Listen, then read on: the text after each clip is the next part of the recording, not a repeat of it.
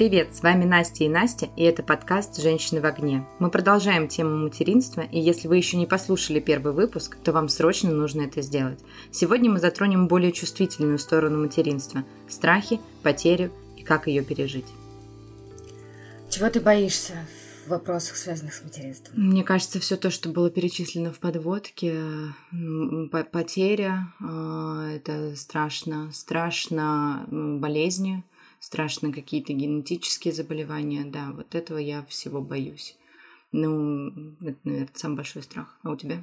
Ну, есть какие-то а, вещи, которые ты не можешь изменить, например, там те же генетические заболевания, насколько я понимаю, хорошо диагностируются, ты можешь все заранее рассчитать да. и все такое, уже о чем-то знать. На самом деле я очень этого боюсь, вот генетических историй, тем, того, что я могу а, не выносить и родить здорового ребенка, это довольно страшно, потому что страна, в которой мы живем, она абсолютно непригодна для а, людей с особенностями развития. Я не хочу никого обидеть, просто мне кажется, что это будет довольно тяжелая жизнь.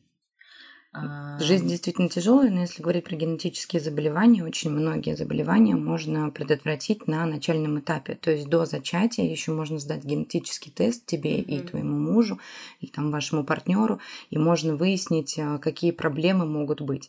То есть на самом деле генетика шагнула очень далеко вперед, и можно предотвратить очень многие вещи заранее. То есть, например, бывают даже такие ситуации, когда люди, сделав генетический тест, понимают, что им лучше не зачать ребенка, да, а, например, усыновить или удочерить кого-то. Да, но опять-таки мы же говорим о разных генетических историях. Вот сейчас, да, там страшные вещи абсолютно происходят относительно абортов в Польше, и в России тоже, естественно, закручиваются гайки, и женщина, зная даже то, что она, например, а, выносит ребенка, родит его, и этот ребенок проживет, не знаю, часы, дни или месяцы. То есть у него не будет возможности вырасти ни до какого возраста. Например, в Польше уже точно она должна будет его родить. Это абсолютно бесчеловечно. То есть это абсолютно ужасно. Ты считаешь, что ну, аборты должны быть разрешенными? Я считаю, что э, государство, мужчины, женщины, никто не имеет права э, на мою матку. Она есть у меня, и решать только мне, что с ней делать. Я в этом плане с тобой согласна. Тут э, чуть-чуть отвлечемся. Я просто э, в шоке была, когда я увидела эти новости про то, что рассматривается новый законопроект. Он принят. Э, он принят в итоге? Да. Боже, Теперь какая сильно жесть. сократили по ОМС случаи, э, когда женщина может сделать аборт.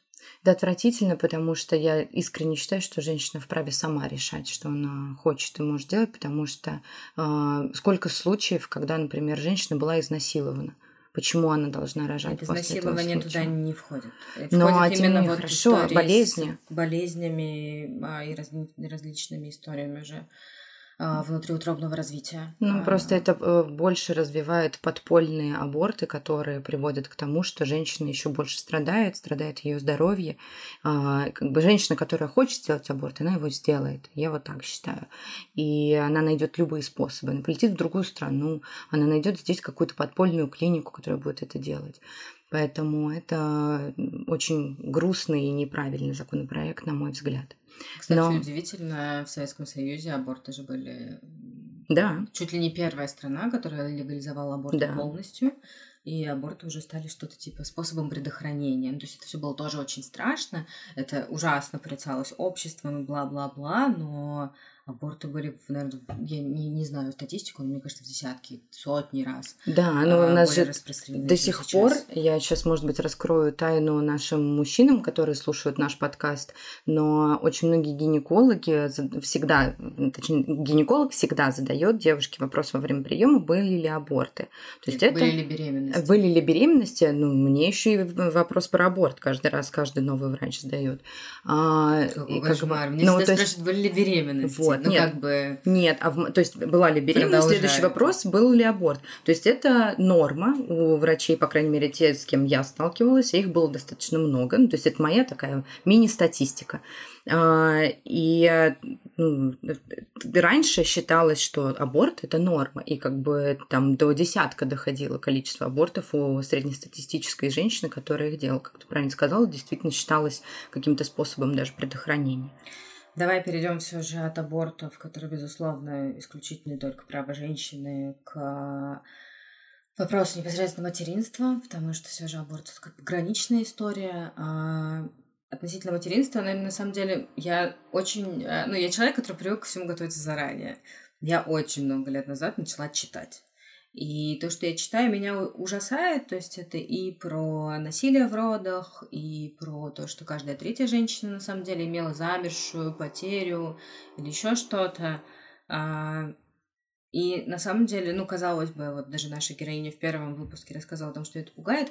Меня, наоборот, эта информированность, она меня успокаивает. Я знаю, что так может быть я, кажется, знаю, что можно сделать для того, чтобы, да, там, ну, не считая того, что на самом деле там, когда женщина, например, потерю, потерю испытывает или у нее замершая беременность, там какой-то очень маленький процент, когда знает почему. Ну, то есть не знают почему. Не считая вот этих случаев, со всем остальным, мне кажется, я могу справиться, или, по крайней мере, морально к этому подготовиться. Вот я давно знаю нашу героиню, которая у нас сегодня а, будет, и общение с ней, на самом деле, мне тоже не добавляет страхов, а скорее придает а, какой-то уверенности в том, что можно совсем справиться. Ты знаешь, у меня наоборот, я не читаю никакой информации, как э, там не отношусь ни к предыдущей нашей героине Лене, ни к тебе, ни к нашей будущей героине Оле. А, я не читаю ничего. А, я считаю, что, ну, как бы там разберемся. Вот у меня позиция такая, что моя задача сейчас контролировать свое здоровье, там, перед планированием беременности сдать генетические тесты, проверить, что все работает, что все в порядке. Но э, морально подготовиться к такому, как мне кажется, невозможно. То есть ты с этим, когда сталкиваешься, вот, вот он тот момент, когда ты либо психологически это выдерживаешь, либо не выдерживаешь. Тут важна, естественно, поддержка близких, поддержка твоего партнера, как вы это перенесете вместе, а, потому что к этому невозможно подготовиться. Сколько бы ты ни читал, сколько бы ты ни слушал других рассказов. А, но мне кажется, что только пережив это, ты можешь это понять. И именно поэтому мы с тобой, когда обсуждали даже второй сезон, мы с тобой хотели поговорить на эту тему, которую мы сегодня затрагиваем, но у нас нет такого опыта, и поэтому мы решили, что нам точно необходима гостья, которая сможет поделиться таким да, опытом. Да, безусловно. Все так, ну, ты не можешь быть экспертом в том, что ты не что испытал на не себе. Испытал, это правда. А, еще вопрос. Давай. А, что для тебя страшнее? Вот как раз эти болезни, связанные с уже родившимся ребенком, с ребенком еще в утробе а, или страшнее, например, денежный вопрос? Конечно, болезни. Денежный вопрос меня не пугает, потому что я считаю, что из любой ситуации можно найти выход. Если ты не сидишь на попе ровно, если ты делаешь хоть что-то, ты можешь нормально обеспечить свою семью. И несмотря на то, что я привыкла к определенному уровню жизни, да, мне будет сложно э, сделать там э, шаг назад, но я в то же время понимаю, что я смогу прожить на гораздо меньшую сумму денег и обеспечить своего ребенка всем необходимым. Я не смогу его баловать, например, а, я не смогу ему а, дать чего-то того, что я хочу дать сейчас, там какое-то классное образование, кучу путешествий, но я все-таки надеюсь, что я смогу это сделать. Но, конечно, болезни страшнее, потому что самое важное это здоровье. Важно, чтобы ребенок был здоров, счастлив и чтобы у него было все в порядке. Для тебя? А, да, наверное, болезни.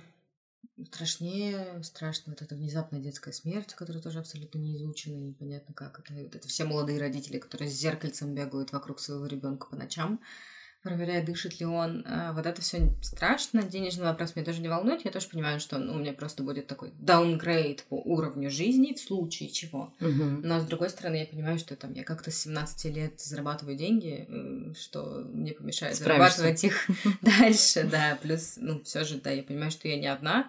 И я уверена в своем муже, что а, даже если меня накроет какая-нибудь жесткая пострадовая депрессия, он любит трудности. Вряд ли он меня бросит. Да, вот, ну, у меня есть семья, у меня есть прекрасные родители, и как бы я понимаю, что а, у меня очень много источников поддержки будет, и я справлюсь. Ну, то есть, какая бы ни была ситуация, а вот здоровье, да, это тема, которую не всегда можно купить. Давайте mm-hmm. будем честны, потому что если у тебя есть доступ к хорошей медицине, а, то как бы и со здоровьем у тебя все будет получше. А вот, а, ну, есть истории, которые, да, которые сложные, и это пугает. Ты свое здоровье ты еще только-только научился контролировать и как-то следить за ним, а тут маленький человек, которого нужно прямо мониторить 24 на 7. У меня к тебе такой острый вопрос. А, в случае чего ты готова к альтернативным способам материнства? А, да, я готова, но я не уверена, что мой муж готов. Мы это обсуждали, вот, и все же мы пришли к тому, что э, хотелось бы кого-нибудь родить. Хотя бы разок. Вот. Но при этом, ты знаешь, как-то, кстати, удивительно, я типа супер с детства, прям очень маленькая была, я думала об этом, о том, что вот, берут детей из детского дома и все такое. И э, почему-то, я не знаю, правда, почему, у меня это заложилось как норма. Угу. Ну, то есть это тоже способ стать матерью. Вот так бывает, да. А к суррогатному материнству как относишься? Ну, в России это легально, но, кстати, как-то полулегально. Вот угу. сейчас там недавно был жуткий скандал с этими несчастными э, суррогатными матерями, которых решили там судить, отнимать детей и все такое. Но для меня это такой очень э, сложный вопрос. Скорее нет. Скорее не готова. А ты готова была? Нет, я не готова на суррогатное материнство, но я готова к э, тому, чтобы взять ребенка из детского дома. Ну, мы с тобой как-то очень сильно сходимся сегодня. Удивительно просто.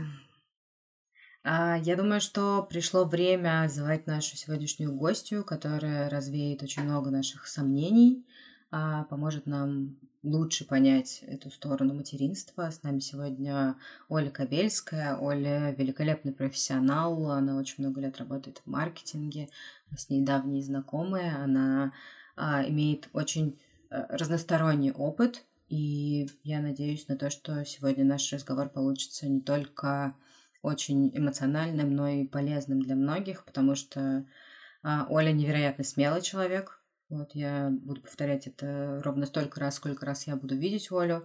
А, я присоединяюсь ко всем этим словам. Действительно, на такую тему говорить непросто. И, Оля, ты большая молодец, и спасибо, что ты согласилась с нами сегодня поговорить. Привет, Оля. Привет, Настя и Настя. Я очень рада тому, что вы меня сегодня позвали. И для тех, кто знает меня лично, сегодня, наверное, будет очень откровенный разговор и во многом неожиданный. Спасибо тебе большое, что согласилась. А, для нас тоже очень важно это, и мы не перестаем восхищаться, что ты готова поговорить на эту тему. А можешь, пожалуйста, рассказать а, немного о своем опыте? Я, когда слушала ваш предыдущий подкаст, у меня родилась такая мысль, что в моей жизни никогда не было такого, чтобы я хотела ребенка просто потому что я хочу ребенка. А до 30 лет я вообще не хотела детей. Я не понимала, зачем это нужно и что с ними делать. Когда я поняла, что я хочу детей, то э, это было скорее из такого состояния, что мне есть что ребенку дать, что мне есть что ему показать, что мне есть чем поделиться. И, собственно, 6 лет уже мы с мужем идем к тому, чтобы стать родителями. Это абсолютно осознанное решение, абсолютно выстраданное, скажем так, решение не спонтанное. А поначалу оно было немножко таким, типа, в формате «я устала работать, я хочу в декрет», но сейчас оно совершенно другое. И чем больше трудностей мы преодолеваем на этом пути, тем более осознанным оно становится. За шесть лет вы, наверное, попробовали уже все способы. Но давайте определимся, наверное, для начала с терминологией. Есть такое понятие, которое все знают ЭКО, но никто особо не представляет, что кроме ЭКО есть еще ВРТ – это вспомогательные репродуктивные технологии. Это куча всяких разных комплексов лечений, там, отслеживания овуляции и прочего, и прочего. Всякие искусственные инсеминации, в общем, масса всяких интересных слов, за которыми строится попытка людей, собственно, стать родителями. На самом деле, то количество людей, которые проходят через это, оно настолько огромная, то есть я могу сказать, что по своему опыту, а, когда я начинаю со многими подругами разговаривать про это, там, тем, у кого есть дети, то это обычно происходит так в формате, а, ну да, у меня тоже ЭКО, или там, я прошла там пять процедур ЭКО, потом мы забеременели сами. И, ну, то есть это обычные люди, которые, ты, тебе кажется, просто вот они забеременели, пошли, родили, и как бы у тебя не возникает никогда вопросов и даже мысли о том, что, э, возможно, эти люди прибегали к помощи врачей. Да, мне приходится в том числе делать ЭКО. У меня в анамнезе масса, ну не масса, некоторое количество было а, гинекологических проблем. Я, собственно, к гинекологу ходила как на работу с 11 лет. И, в принципе, в 19 лет одна добрая врач мне сказала, что тебе бы надо родить в ближайший год. Я сказала, классно, но в 20 лет как бы не было у меня планов вообще на день рождения. Ну и, собственно, когда... Я считаю, что я в своей ситуации довольно сильно затянула с походом к репродуктологу, потому что а, ну, для меня было сложно принять тот факт, что, блин, мы не справимся сами, особенно учитывая то, что у меня у мужа есть трое детей от предыдущих браков. Мне казалось, что как бы ну, у меня, в принципе, все было нормально к тому моменту, когда мы начали жить вместе. Мне казалось, что как бы, ну, зачем это нужно, и все получится и так. Вот. И, наверное, первые там два года я ходила по каким-то разным врачам, которые не давали мне ответа на вопрос, почему нет. Вот. И когда я уже пошла к тем врачам, которые начали решать каким-то образом этот вопрос, то ну, многое пошло по-другому. И, конечно, а, сейчас уже, там, оглядываясь на предыдущее время, я думаю, что пару лет мы потеряли, но, с другой стороны, все происходит тогда, когда должно происходить. Слушай, 6 лет довольно долгий срок, и э, я заранее извиняюсь за свою нетактичность, но вы рассматривали э, альтернативные способы стать родителями, то есть усыновление, суррогатное материнство? Усыновление, да, мы прошли школу приемных родителей. Это вообще, мне кажется, очень нужная вещь и для тех, кто не собирается никогда становиться приемными родителями, потому что это реально очень сильно ставит мозги на место. Ты понимаешь очень много про детей, про детскую психику, про то вообще, как э, устроена система, потому что в России все, что связано с опекой, с усыновлением, это система. И вытащить ребенка из системы – это очень сложный и дорогостоящий процесс, потому что система устроена таким образом, что у нас идет подушное финансирование, поэтому детские дома не заинтересованы в том, чтобы отдавать детей. А чем больше там детей, тем лучше. Есть история совершенно жуткая, а, связанная с насилием, потому что все дети старше 3-4 лет подвергаются так или иначе сексуальному, моральному и другим видам насилия. Это страшно, это ужасно. Детей калечат, детей калечат, уродуют и делают это зачастую специально. И это рассказывают в школе приемных родителей? Да, это все рассказывают в школе приемных родителей, потому что должен понимать, что когда ты возьмешь ребенка, даже если ты берешь очень маленького ребенка до года, это все равно очень сложный процесс адаптации. Например, очень часто младенцы, взятые из детдомов, они не плачут, потому да, что они настроены на выживание. А если ты плачешь, ты расходуешь ресурс. Вот. Там рассказывают очень много вещей, которые просто, ну, они реально тебя переколбашивают. особенно даже когда ты это слышишь, там первый, второй раз ты думаешь, ну да ладно, ну не может такого быть, там, да. Потом ты начинаешь читать книжки. Есть, например, книжка э, французской писательницы «Затаенная боль». Я не смогла ее прочитать, потому что, ну, то есть ты читаешь главу, и потом ты там несколько дней рыдаешь, потому что читать такие вещи про то, как э, она работала с младенцами, она психолог, про то, как младенцы воспринимают а, то, что их бросили, это, ну, это ужасно. Вот, поэтому как бы приемное родительство, да, мы рассматривали и рассматриваем. А, скорее всего, ну, в моей идеальной картине мира будет так, что у нас будет один кровный ребенок и один приемный либо два кровных и один приемный, уже как пойдет. Вот. А суррогатное материнство я не рассматриваю в принципе, потому что я считаю, что а, в этом нет никакого смысла, потому что не все далеко определяется генетикой, и 9 месяцев, когда мать находится в контакте с ребенком, это, наверное, одни из самых важных месяцев, в которые закладывается очень большое количество информации, и в которые ну, просто отдать их другой женщине, условно говоря, подарить, я не вижу в этом никакого смысла. Да, но это связано еще с большими рисками. Тут, в принципе, все понятно. Мне кажется, что, наверное, если бы у нас были такие опросы о том, а, сколько женщин готовы стать э, суррогатными матерями, готовы ли они воспользоваться, даже семей, а, готовы воспользоваться услугами суррогатных матерей, сколько женщин а, понесли потерю ребенка, сколько лет они пытаются забеременеть, то мы бы все были бы очень сильно шокированными этими цифрами. А, скажи, пожалуйста, почему ты думаешь, так мало об этом говорят? То есть только в последнее время и только какие-то профеминистические, околофеминистические сообщества начинают mm-hmm. говорить о том, что а, есть такая проблема, чуть ли не каждая третья женщина сталкивалась а, с тем, что она не может с первого раза там а, выносить, родить ребенка. А, очень много стали говорить о замершей беременности, и то есть этого вообще никогда раньше не было в эфире, сейчас это есть, но этого очень мало. Ну, тут есть несколько аспектов. А, Первый момент, э, что действительно ухудшается экология и сдвигается возраст деторождения.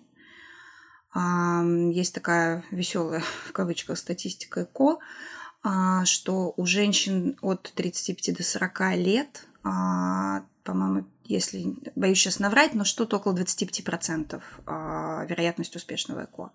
У женщин старше 41 года это 14%. Ну и, соответственно, чем раньше ты рожаешь, тем больше у тебя шансов на то, чтобы родить самой, даже если с ЭКО, потому что есть еще такая история, как мужской фактор, когда, соответственно, у женщины, и даже молодые женщины, там, 19-20 лет рожают с ЭКО, потому что есть проблема именно с мужской спермой. Это история, как бы, ну, чем ты моложе, тем у тебя больше шансов на успешное ЭКО. Это первая часть. Вторая часть, что всегда все, что касается деторождения, все, что касается секса, у нас было очень долго табуировано в стране. Да, и в принципе не только в нашей стране, а везде. И я даже тут думала, когда готовилась э, к подкасту, вспоминала, я писала в школе, школе, в институте дипломную работу на тему метафоры в английском языке. И вот все, что касалось, у меня была метафора верха и низа. И все, что касается низа, все, что касается там тела, все эти метафоры, они всегда а, носят какой-то негативный окрас, и всегда, соответственно, это связано, даже в языке это проявляется. Ну, что уж говорить про как бы общественное мнение, в котором, а, ну, то есть реально, если ты выйдешь на улицу и скажешь там, а, не знаю, там, у меня сломана нога, или там, не знаю, там, не дай бог, там, у меня рак, или еще что-то, да, то как бы, ну, тебе посочувствуют, тебя пожалеют, тебе скажут, ой, там, поправляйся, да. Если ты выйдешь и скажешь, у меня бесплодие, то, во-первых, это будет очень большое недоумение со стороны людей, потому что ну, об этом не принято говорить. Во-вторых, у нас почему-то принято считать, что если а, какие-то проблемы с репродукцией, то женщина где-то что-то согрешила. То есть у нее как минимум принято считать были аборты, там, я не знаю, какие-то были а, заболевания, еще что-то. Хотя... Неправедный образ жизни. Неправедный образ жизни, да, она там гуляла, изменяла мужа, еще что-нибудь, хотя это вообще на самом деле в корне неверно и вообще не имеет никакой э, физической обоснованности, скажем так. И если ты никогда ничем не болела, муж тебя первый, то у тебя точно так же может быть бесплодие, как э, у женщины, которая там, не знаю, ходила, гуляла и вела неправильный образ жизни, по мнению все тех же самых людей. Есть ощущение, что религия очень повлияла на весь этот культурный аспект и вообще на это отношение. Да, безусловно, ну, потому что религия у нас не поддерживает официальное ЭКО, хотя вот недавно прочитала где-то, что планируется это к пересмотру, что они какой-то должны выпустить официальный манифест, или как там у это называется, на тему того, что они думают на тему ЭКО.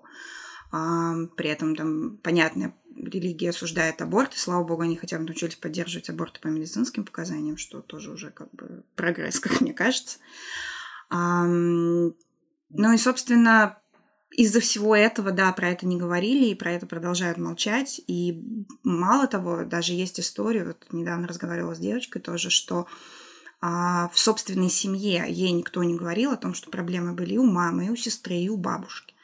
И а, это на самом деле откладывает очень большой отпечаток, потому что несмотря на то, что ты какие-то вещи не знаешь, то они записываются на подкорку. Очень а, интересная история, которая меня лично вообще поразила до глубины души, что девочка, находясь а, в утробе матери, а, соответственно, у нее закладываются полностью половые органы, в том числе тот запас яйцеклеток, который будет. То есть каждая девочка была в животе своей бабушки.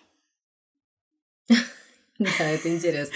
И в итоге получается, когда была тобой беременная бабушка, когда тобой была беременная мама, все, что происходило с ними, накладывает отпечаток на тебя. И это на самом деле очень большая э, история, которая, ну, история рода, она тянется бесконечно, потому что там как бы мама была у прабабушки, бабушка у прапрабабушки и так далее. И а, все женщины, по сути дела, передают вот эту вот историю рода, и она очень сильно влияет. Я вдруг почувствовала какую-то более сильную связь со всеми женщинами моего рода. А, к вопросу о религии я бы хотела посоветовать нашим слушателям подкаст «Хватит». А, недавно как раз а, там обсуждали тему отношения к женщинам в разных религиях. По-моему, там три выпуска, и они очень интересные. И мне кажется, что они тоже помогут э, сформулировать свою точку зрения относительно вопроса, который мы сейчас обсуждаем с Олей. Я хотела тебе еще сказать, что вот есть истории, может быть, мне кажется. В общем, если девушка э, пропадает из Инстаграма и пропадает из социальных сетей, то вероятность того, что она беременна, она очень высока вдруг. Потому что у нас а, до сих пор тянется какая-то история с тем, что а, в обществе не принято рассказывать о беременности на ранних сроках. И что как бы если женщина потеряла ребенка, то она тоже об этом не должна рассказывать ни в коем случае. И то есть получается, что у нас женщина социально изолирована в этот очень-очень важный период своей жизни, очень тяжелый период своей жизни, вне зависимости от того, как бы идет беременность дальше или она прерывается. Вот. А, и совсем непонятно, как бы, как из этого выходить и как начать об этом говорить.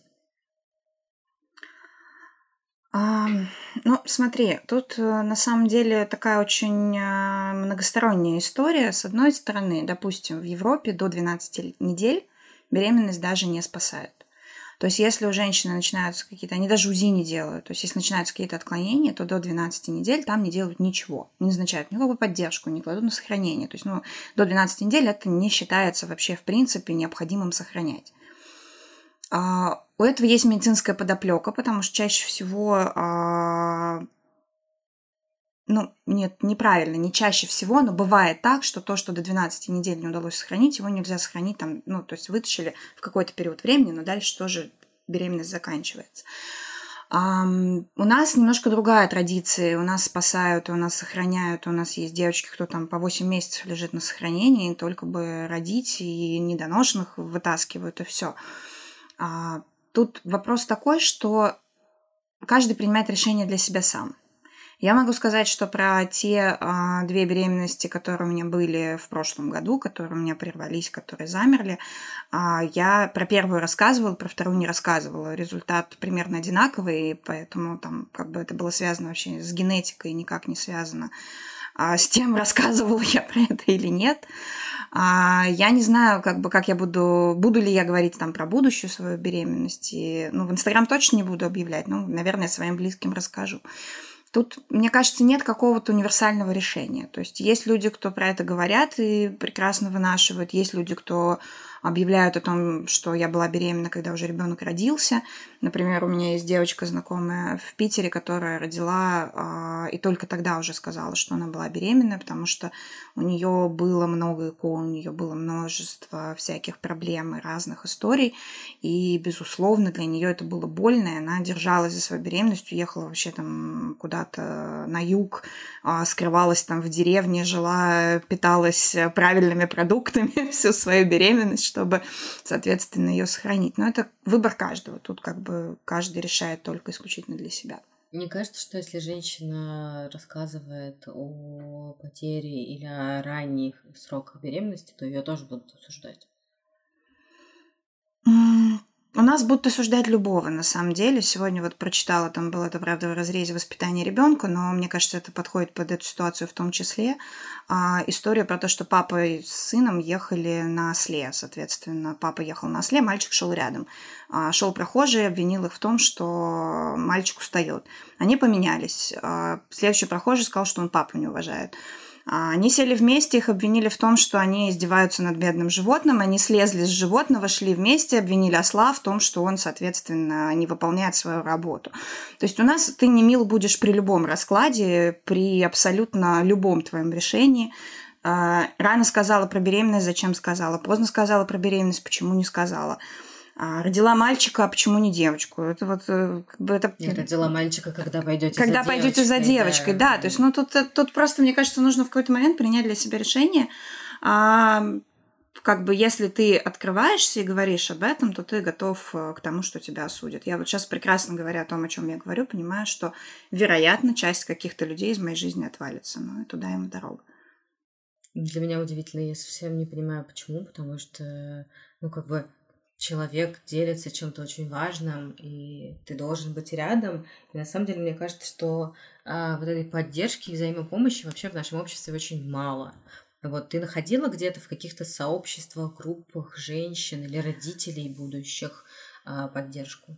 На самом деле, мне кажется, моя жизнь очень сильно изменилась, и я стала об этом думать ровно в тот момент, когда я нашла это сообщество и нашла эту поддержку. Есть Инстаграм, планируем вместе. Там три девушки, которые создали, собственно, они прошли путь ИКО, они стали э, успешными мамами и создали это сообщество. Они проводят курс, и в рамках каждого курса создается чат вот этот чат, который у нас называется «Счастливые женщины», потому что мы были 13-м потоком, мы решили, что 13 несчастливое число, и переназвались. А вот это довольно большой а, ресурс, потому что это люди, которые в теме, люди, которые могут а, помочь там, посоветовать врача, ответить на какой-то вопрос, помочь э, с решением каких-то задач, там, не знаю, по поиску лекарств, например, потому что у нас была очень большая проблема, что в России не продавались лекарства, там было переоформление лицензии, и несколько месяцев невозможно было купить жизненно необходимые лекарства. Их возили там кто куда мог выехать, оттуда, соответственно, привозили, присылали и так далее. А, это девочки, которые, за которых мы радуемся, когда получается, с которыми мы вместе грустим, когда не получается. И это очень а, важный и ценный ресурс. Есть э, фонд благотворительный «Свет в руках», который тоже помогает женщинам. Есть очень страшные перинатальные потери. Ну, для меня вообще, я не понимаю, как, как... Вот вы все время говорите, что я сильная, я нифига не сильная. Вот сильные женщины, которые пережили перинатальную потерю свыше 20 недель. Это момент, когда женщина ощущает, что ребенок толкается, ребенок живой – 20 а... недель это сколько месяцев получается уже? Ну, это половина срока. Четыре с половиной, пять месяцев. Есть Кошмар. женщины, которые теряют детей в роддомах на 40 неделях. Полностью доношенного ребенка, и что-то случается в последний момент. Это страшно. Вот это страшно. И, безусловно, там нужна поддержка, и там нужна работа с психологами. Фонд э, «Свет в руках» оказывает эту поддержку бесплатно. И это очень важно. То есть, когда происходит какая-то история, про которую ты не можешь рассказать никому, да, ты не можешь там пойти, не знаю, там, коллегам сказать, хотя тоже приходится, потому что, особенно если там 20 неделя, очевидно, что это уже довольно большой живот, про который все знают и все видят. А, психологи, конечно, тут могут помочь, и очень хорошо, что такие места есть, но опять-таки про то, что они есть, я, например, узнала совершенно недавно, то есть вот нужно ходить про это не знаю, кричать, мне кажется, на каждом шагу, на каждом углу, потому что а, справиться самой без помощи очень-очень сложно. А, как раз про психологов хотела тебя спросить, кто такие перинатальные психологи? И знаешь ли ты что-нибудь о центре невынашивания? Узнала о таком месте с очень странным названием. Про центр невынашивания не знаю. А, очевидно, из названия помогают как раз с замершими беременностями, с выкидышами и со всей этой историей. Перинатальный психолог – это очень а, ценный человек, особенно если это человек профессиональный, а, помогают работать с травмами, помогают работать с отсутствием беременности, помогают работать с теми же родовыми историями, потому что я, например, была очень сильно удивлена, когда я выяснила, что у меня, оказывается, очень большая родовая история, связанная именно с травмами а, мамы, бабушки, прабабушки во время их беременностей. И недоношенность моя, допустим, я родилась недоношенной, это тоже некая травма, которая впоследствии влияет на всю остальную жизнь, и в том числе на проблемы в репродуктологии. И это прорабатывается, это происходит путем разных а, методов, способов. Это сказки, рисунки и прочее. Это дорогостоящее удовольствие, честно говоря, если хороший, действительно хороший психолог, но это приносит свои плоды и результаты. И я считаю, что там те беременности, которые у меня наконец-то хотя бы наступили, потому что это большая победа, что есть хотя бы беременности, а это как раз результат работы с перинатальным психологом. То есть перинатальный психолог – человек, к которому стоит идти, когда уже у тебя что-то случилось, или лучше идти вот когда ты только планируешь, ну, собираешься. Смотри, если ты принимаешь осознанное решение, что я хочу стать матерью, если тебе до 30 лет, то около года, соответственно, можно пытаться это делать. Если тебе больше 30, ну, считается 35, но я бы считала, что 30. Если в течение полгода ты не забеременела, то есть когда ты перестала предохраняться и начала, соответственно, отслеживать овуляцию и пытаться как-то в этот период попасть, а, то нужно идти дальше э, на обследование к врачу-репродуктологу это не обязательно, что тебя сразу отправят на ЭКО. Вот у меня тоже была такая изначально а, такое непонимание. То есть, если ты пошел к репродуктологу, то это значит именно ЭКО. Не всегда. Очень часто репродуктологи помогают и естественным беременностям. Соответственно, если э, дальше там выясняются какие-то проблемы и сложности, то вот тут уже надо идти к перинатальному психологу. Возможно, а, допустим, если есть какая-то проблема по мужской части, мужской фактор, то нужно идти либо вместе, либо идти мужу, либо идти по отдельности к разным психологам, потому что для мужчин это вообще целая а, больная очень история, потому что мужчина не может себе вообще признать, что ему надо к психологу, и что у него есть проблемы с физиологией. Это для них вообще, мне кажется, даже хуже, чем для нас. Да, причем, насколько я знаю, мужской фактор, он э, очень высокий в России. Я не знаю цифр, но могу сказать, что даже там по моей выборке, которая у меня есть, это довольно большое количество семей, в которых именно мужской фактор. Ну, есть ощущение, что да, мужчины, в принципе, не привыкли ходить к врачам, и патриархат и здесь делает все очень плохо. И получается, что да, мужской фактор играет роль, а, часто является главным, а они об этом не хотят даже узнать. Скажи, пожалуйста, какие главные проблемы вот, ты можешь выделить вот за свой э, шестилетний путь? Что было самым сложным? Самым сложным было признаться себе, что мне нужна помощь и что мне нужен репродуктолог. Это было прям вот, ну, то есть это было такое решение – ну, то есть я сменила трех врачей-гинекологов, прежде чем я пошла к репродуктологу, и мне все три сказали, что вам надо идти к репродуктологу, но только после третьего я в это поверил. А как быстро это случилось? Ну, где-то около двух лет. Как раз эти два года я потеряла.